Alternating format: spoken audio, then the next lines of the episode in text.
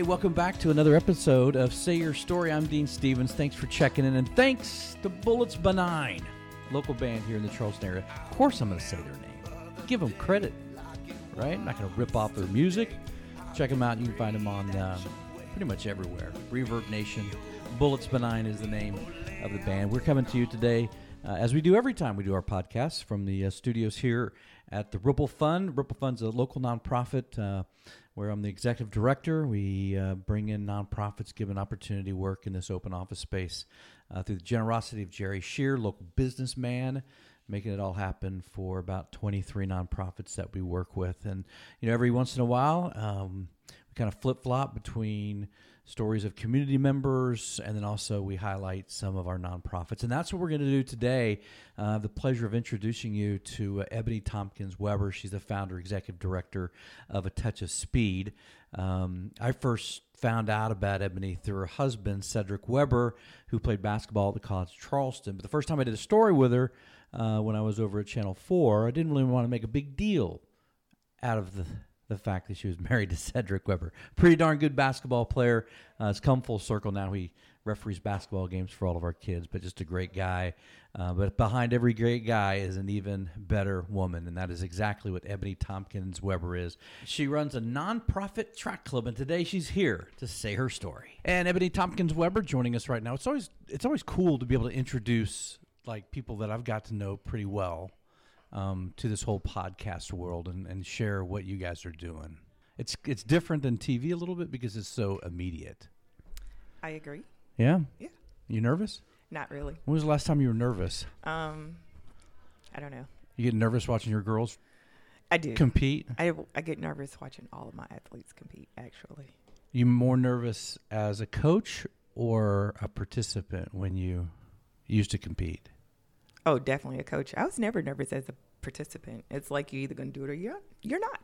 So, give people a little background before we touch on um, a touch of speed a little bit about your upbringing and how you got into track and um, your career as a as a collegiate athlete, student athlete. Yeah. So, um, my upbringing was a very interesting upbringing. My mom um, was a volleyball coach and a track coach for um, my local, well, one of the local high schools, um, Sheffield High School in Sheffield, Alabama. I was raised in Tuscumbia, which was Deshler High School, but um, I never attended that because I went to school with my mom. My mom and dad got a divorce um, when I was probably like six or seven years old. So um, I was in a single parent household. Um, but my love for sports um, definitely was kind of an outlet for me. Um, Outlet from from just just anything like anything that was going on like um you know in the household or Sure. you know um i'm very candid i always um even tell my athletes my dad was an alcoholic um with me growing up so and he was somewhat of a violent alcoholic um so you know for me you know the chaos so I, I think sports was a way for me to have an outlet from the chaos Right. um, or whatnot. Um, but yeah, so I think I gravitate. I was great in a lot of sports. So I was a volleyball player. I ran track. This is no lie. So I believe you. listen to this though. This is this is crazy, right? So I was a cheerleader. I would cheer, go change into my basketball outfit, play basketball, or it was vice versa, whatever the you know, however it, the games lined up. So I cheered, I played basketball, I played volleyball, I ran track. At some point, I played softball, right? Yeah. So, and I danced. so at some point as a child, my mom was like, listen, okay. Once I got to high school, she was like, we got to start reeling this thing in, you know, because sports are very expensive. And as a, a single parent, um, you know, it could cost a lot. And I did have another sibling, an older sibling in the household. So she's like, you got to figure out what it is that you really want to do, right? Um, so I definitely gravitated more towards um, track. I think I played basketball my uh, freshman year. Um, and I think I may have played bas- I quit basketball my sophomore year. I think it was my sophomore year. I was like, I'm done. Um, and I went back and forth on that decision, um, but I still played volleyball. Um, needless to say, I got a scholarship offer in all three sports. Wow. But track was definitely a passion. I remember you telling me we did a story um, when I was working at the TV station that you had committed to make it to where your mom wouldn't have to worry about your college education. Yeah. That was part of your commitment and and how you ended up running track in college, Correct. right? Yeah. Yeah, because she wouldn't have, you know, even though she, um, I remember her like doing insurance policies for us at, you know, early age where you can do insurance policy and when a kid goes to college, they can use that money. I remember her doing that at an early age. I remember a lot of things that I probably shouldn't, but I do. But it's what Um, drives you today. Yeah, probably so. But I remember her uh, at some point. She may kill me, but but telling so much. But it is what it is. I'm very transparent um, because I am who I am today because of the things that I've experienced. But I remember her having to cash that in early, right, Mhm. Yeah. to kind of help take care of the household and and pay bills and stuff like that. And my mom took on a second job. She worked at Books a Million for several year for several years. Uh, even when I got into college, she worked there um, to ensure that you know she could provide. But yes, early on, I definitely um, But here's what's interesting is that, and then the reason your mama shouldn't kill you right. is that that's what that's what this whole podcast is about. About say your story, Yeah. right? Because everybody has a story, Right. Right. I don't know anybody that had the perfect upbringing. Yeah. A parent that wasn't affected by alcohol, drugs, or divorce, or whatever it is Yeah. But it's how it's what you did with that, yeah, right? yeah, You went down that straight path when you could have gone left or right and ended up who knows where. absolutely, And that's where the inspiration comes from to me. yeah. And you can then share that with Other people, absolutely. yeah. So, um, but yeah, so uh, going back to that to to say that, so at about in in that interview, yeah. So I was at some point. I said, you know what? Like we, I never forget it. We were driving to Bat- Baton Rouge. I um, got an invite to the LSU Invitational to triple jump, and at that moment in time, we packed up. She drove me to to uh, Baton Rouge, and and I told her, I said, you know what, mom? I said, um, I said, I'm going to focus on this, and I said, you'll never have to pay for me to go to college. And she's like, for real? I was like, yeah, you'll never have to pay for me to go to college. So that's when I decided to really focus on track and give it my all. Um, at the time, I was, you know, I was really, really good at triple jump. Um, and something that I didn't realize until me and my oldest daughter was looking up, I held the triple jump record for USATF um, Alabama for 10 years. I held that record for 10 years. And it was funny because I never looked at stuff like that. Things didn't, Right. those things didn't matter to me. Like it was more so of I needed to go to college Yeah. but I didn't know the true impact that I was making and the legacy that I was leaving behind for myself. That some information that I didn't even know until I was inducted to the Hall of Fame or I'm having a conversation with my daughter and we go back and look at my stats, right? Yeah. I didn't keep up with those things because those things didn't matter to me. And in a sense, it still doesn't matter to me because titles is not what define me. Um, the life that I change is what defines me, if that makes sense. Yeah. How was your life changed after you went to South Alabama? Um, What was the big change there for you? What was the big lesson that you took out of that? college overall, the college experience overall, or Student the, athlete, whatever as it a was. student athlete.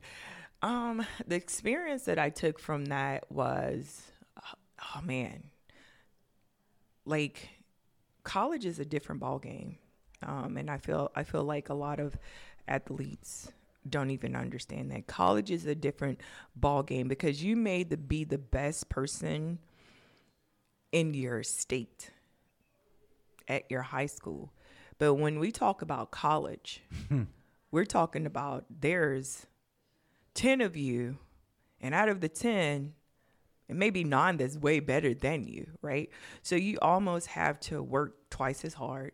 You also have to be dedicated to the process knowing that there is a process um, and know that you can accomplish anything that you set your mind to.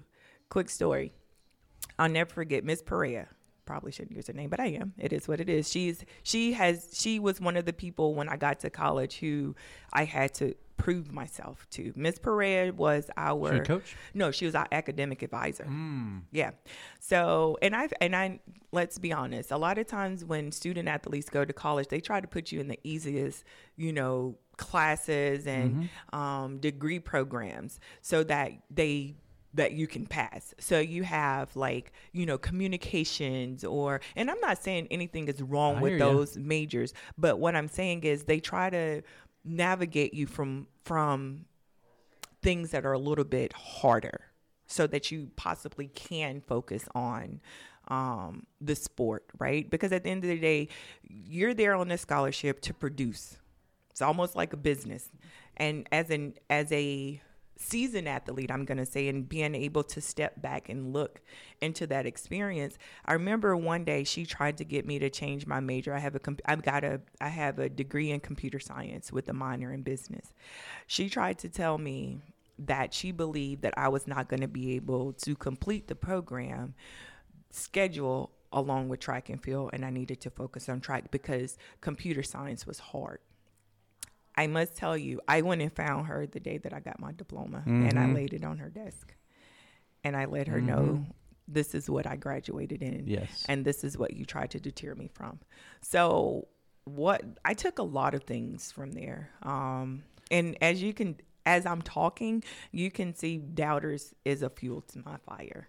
I remember you saying that before. Yeah. Doubters is a fuel to my fire. Don't tell me what I can and can't do Right. right? Because in my mind, you're placing uh, boundaries around me Right. um, to stop me from being. I want to. say I'm going to say great, being successful, being great. Um, and I, I just never forget that she was one of the people who I was like, I don't care what it looked like, I don't care how long it take me, I will finish this program. But see, that's beautiful because, and, I, and when I've shared with high school athletes who are getting ready to graduate, Mm-hmm. um, I will tell them through my experience with my with my oldest son is that, and it's exactly what you said, right? You th- you're the best coming out of A, B, and C and D high school. Yeah, But when you get to college, you're not going to be the best anymore. Yeah. Right. Yeah. You've never failed. yeah, right? You never failed in high school, and that's the reason you're going to Clemson, Carolina, South Alabama, wherever you're going. yeah, But you're going to fail where you go, yep, right? And Yeah. it's going to test every fiber to say, "All right, what's next, yeah, right? You're going to quit which is fine. You don't want to do it anymore. Or you're going to pick yourself up and you're going to try. You're going to work a little bit harder, Yeah. right? Because there's always going to be somebody that's going to outwork you, yeah, absolutely. unless you say no. Yeah, absolutely. We're not going to do that today. Yeah, and it's different. College is different, um, and um, the way to get to college is different, right? Mm-hmm. And and I want to even go back to about the scholarship portion of it. People don't even have an idea of what scholarships are are, are created of, right? Mm-hmm. If you have uh, some kind of grant you can get, and they offer you a grant, and um, then you get whatever they give you, right? They may give you three fourth scholarship, and then they may give you a grant, or if you can get you know some type of other assistance, they may offer you that, and then you have academic scholarships, and then you Mm, that's have the most important one. yeah, absolutely. And then you have, you know, your athletic scholarships. But scholarships, when when when I think of full rides, I had a one hundred percent full ride. Like the college paid for all of my expenses, room and board. Um, my mom reviewed that contract. She made sure that it was airtight, right? Yeah. And I think a lot of parents don't really know that process, you know. And I was really, really grateful um, from a scholarship po- standpoint that my mama understood um, what scholarships were were made of, Yeah. um, and what I what was actually being offered Right. right? Um, and I was very fortunate to have a, a full 100% full ride That's awesome. that pla paid for pretty much everything. Um, And so you get done with that, and then um, um, you move here. I moved to And- Charlotte. Well, you end up here. Yeah. and I've never brought this up to you. Yeah. And I think it's awesome, though. How many people come up and go, Do you know Cedric Webber? Oh my gosh, here we go. but it's never, I never said it, have I? I've never said it, No, you haven't. have I? No. Right? without question, one of my favorite guys ever, Yeah. ever. You know, and that's what I think so beautiful about our friendship. Yep. Is that I mean I literally showed highlights of him when he was in high school in the Yeah. dunking championship at Carolina during like one of the high school jamborees. Yeah. Right before Yeah. he came to College Charleston, and then followed him all the way through. Yeah. You know, now I see him refereeing my kids' basketball games. He's been up here for events and stuff like that. Yeah. So anyway, Yeah. I just thought that was kind of cool that you're married to Cedric Webber. Yes, and it's very cool. And of course, um, we connected through Cedric because he was like, "Hey, you know, I know somebody that you can talk to." You know, so he definitely um, has helped me in my endeavors as I navigate Charleston because I'm a I'm not a Charlestonian. Yeah, that's a hard door to kick in, isn't it? Yeah. Yeah. Um, and it's it's it's very different and so many definitely different from my upbringing, right? yeah. For um, sure. and the culture is different as well. So um, Charleston is one is it's a it's an amazing place once you have a full understanding of the culture, yeah. um, and understand of the people and um, how to network. Right. Um, I think for me, like so how does that relate to your track club, the nonprofit track club? yeah, um, it relates a lot because if it wasn't for him Mm. um, and a lot of the connections and people that he know and also just helping me overall navigate like i knew how to do the back end stuff how to start it you know things like that but everything else how to get the word out how like who is the people i need to go to to to you know have the conversations to get us a little bit more out into the Just the public. awareness. yeah So when you started this, how many Mhm. kids did you have compared to where you are now? So when we first started, we had 10 kids. And that was in 2019. That was prior to COVID. So our first um our first meeting um interest meeting was October 2019. And there were 10 kids. 10 kids. And now how many? this past year we had 42. That's amazing. Yeah. Right? Yeah. And these are kids who, you know, they're not they're charged very little to participate. Yeah. Right? We talked Yeah. about that before. I mean, you look at any travel baseball program, Yeah. look at a travel basketball program, Yeah. And how much money is being spent by parents. Yeah. Right. And it all comes back to that scholarship thing too, right? Right, I mean, yeah. you're never very few parents are gonna cash in that investment. Say I spent twenty thousand dollars on my kids' basketball or baseball, and I'm gonna Yeah. get that money back on Yeah. the backside. But what you're doing is you're giving them the opportunity to participate, to understand, to to and, and to learn just so much more about themselves, other than you know, let's try to get you a track scholarship somewhere. Yeah. And it, cause it is more than that. A touch of speed is, you know, our mission statement is to provide a fun, um, fun, safe, and supportive environment for our student athletes and to help them basically on and off the track, right? And I feel like we have for the last, you know, COVID happened, right? But last year was our first full year of being able to have a team. This is our second year um, as, you know, being able to have a full team, have a full season.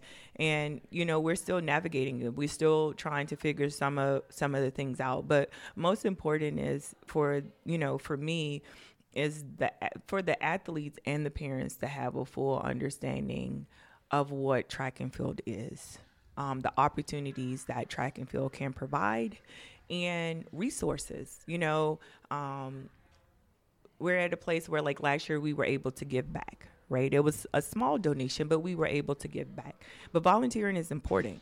Um, I think volunteering, um, going out and doing service projects, it helps athletes stay grounded in some Yes. in some aspects. Because it takes you out of yourself, correct. right? Yeah, correct. Yeah. And so those are the things that we're still working towards um, that we haven't really been able to fully do. Um, but those are things that we're definitely still working towards to do is the, the service projects. The volunteering we have done um, and giving back we have done, but actual service projects, actually going out into the community and um, helping out um, from that standpoint is what we're still still working on because it's important. Yeah. It's very important. Because at the end of the day, what percentage will be will have track scholarships to to run in college, right? I mean, yeah, But hundred percent of them are going to participate in their community wherever Correct. they are, and Correct. that's that's the end goal, yes, right? yes. So um, you know, you you build that. Tell me one story. Tell me one kid that maybe in 2019 and where they are today, and maybe have surpassed your understanding of and and maybe their own understanding of what they could do. Yeah. So I will say uh, athlete Demery Washington. Um, she bounced around like you know prior to and i always talk about prior to we participated with another track club and kind of started i started my own thing or whatever but she was one of the athletes that came over with me and just to see her growth um, she was a kid that's been bounced around from the 800 and the 400 and 200 and long jump you know and um, covid year was a bad year for all of our athletes we really wasn't doing anything last year um, once again, you know, 200, 400 long jump really couldn't um, really figure it out uh, during javelin. Um, she did make it to the regional meet, but didn't make it to nationals. Um, but her story this year is, turnaround story. Um, to watch her not only um, inspire other athletes on the team. Um, I call her my little mini coach because anything that you want to know about long jump, triple jump, um, she'll step up. She'll step up without without a question. But the the crazy part was this year we were able to have two relay teams, and um, you know she started out open events, and I start all kids out one, two, four, two field events just to see you know see where they land or whatnot. And for me, um, what's so inspiring about what she did this year was is she hadn't ran the 400 all year long haven't seen her run the 400 all year long, but regional meet, um, it was, hey, let's get a four by four going so that we can, I know it was the district meet, so that we can see where we are, right? So, district meet, man, like it's something about her running that touched my soul. And when I say touch my soul, it was like a, a hallelujah, thank you, Jesus, a praise moment. I'm for real. It was like, it was like a very, um, I don't know, it moved me. It moved me to my core because I have seen this this young athlete work so hard and not really have it all put together. So we're talking about a person who ran the 400 at Mount Pleasant and ran a 116. I'll never forget it. That was the last time she she ran the 400 open. She ran a 116. She came back and on the 4x4, she this was district in June, early June. She ran. She had to run at least a 105 split. Haven't ran so that's a, 11 seconds is a, a lot. Different kid. Whole different kid. I was like, holy crap. Like, oh my gosh.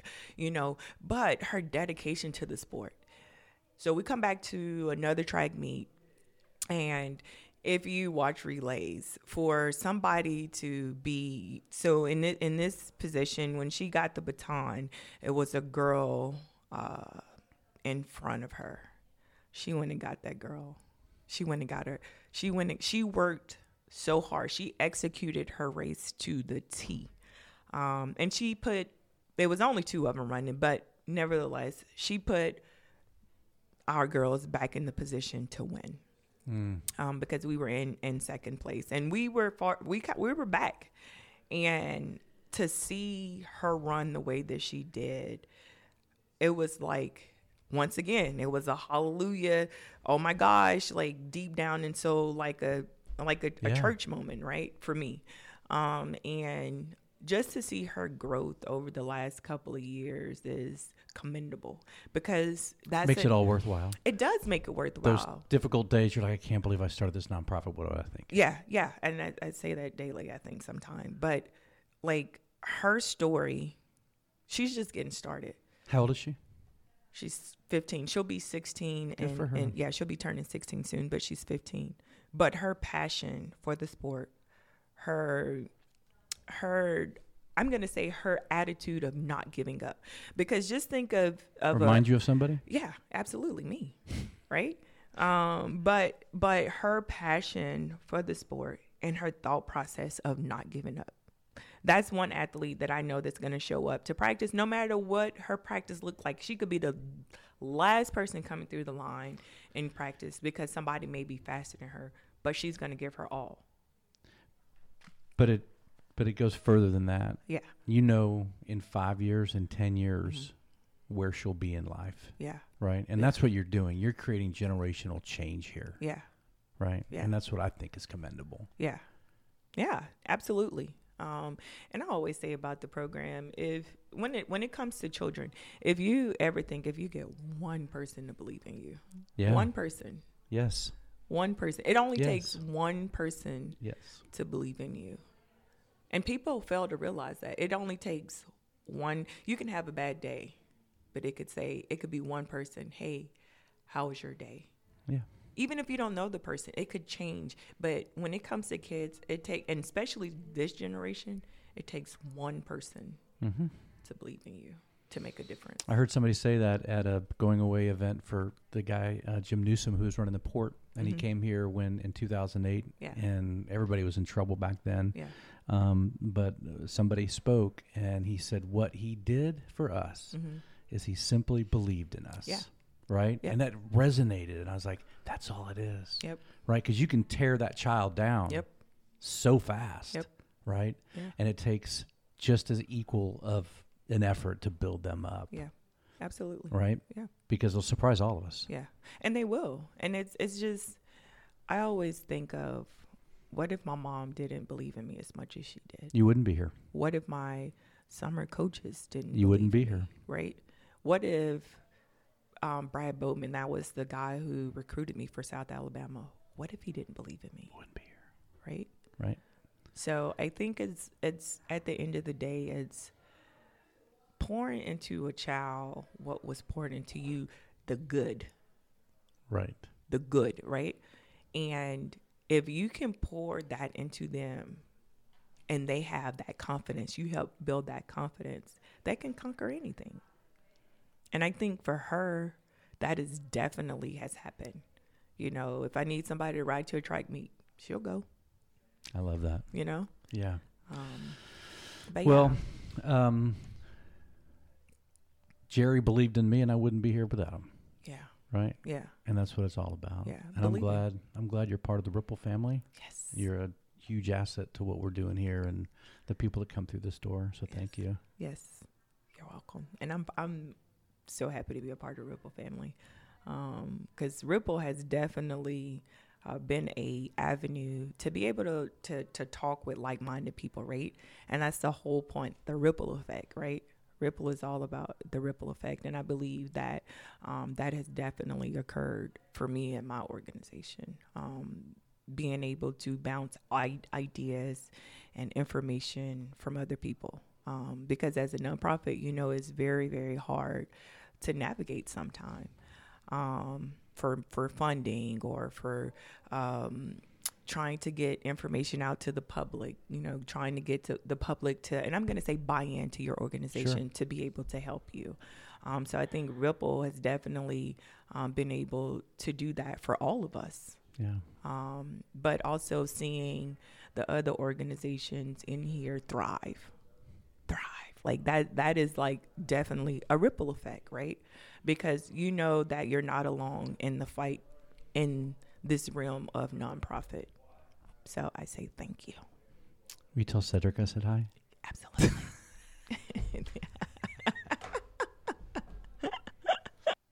All right, you can catch up with Eboni. They've got an event actually coming up on July 23rd at Riverfront Park. Of course, that's in North Charleston. It's a touch of speed, sizzling summer 5K. Goes from 4 to 8 o'clock. You can catch them all. The race entry is for $40. A virtual race is for $25. It's a free community expo. There's food trucks, vendors, local nonprofits, face paintings. There'll be a kids' corner and so much more. So uh, if you'd like to uh, join in and find out a little bit more about A Touch of Speed and say hello to Eboni and yeah, you can say hi to Cedric too. Just check them out. Riverfront Park, that's the 23rd. And our thanks again to Bullets Benign. Love their sound, love their vibe. Love you for checking in. Say your story with Dean Stevens. Cause I'm finding my way back to you. Hey.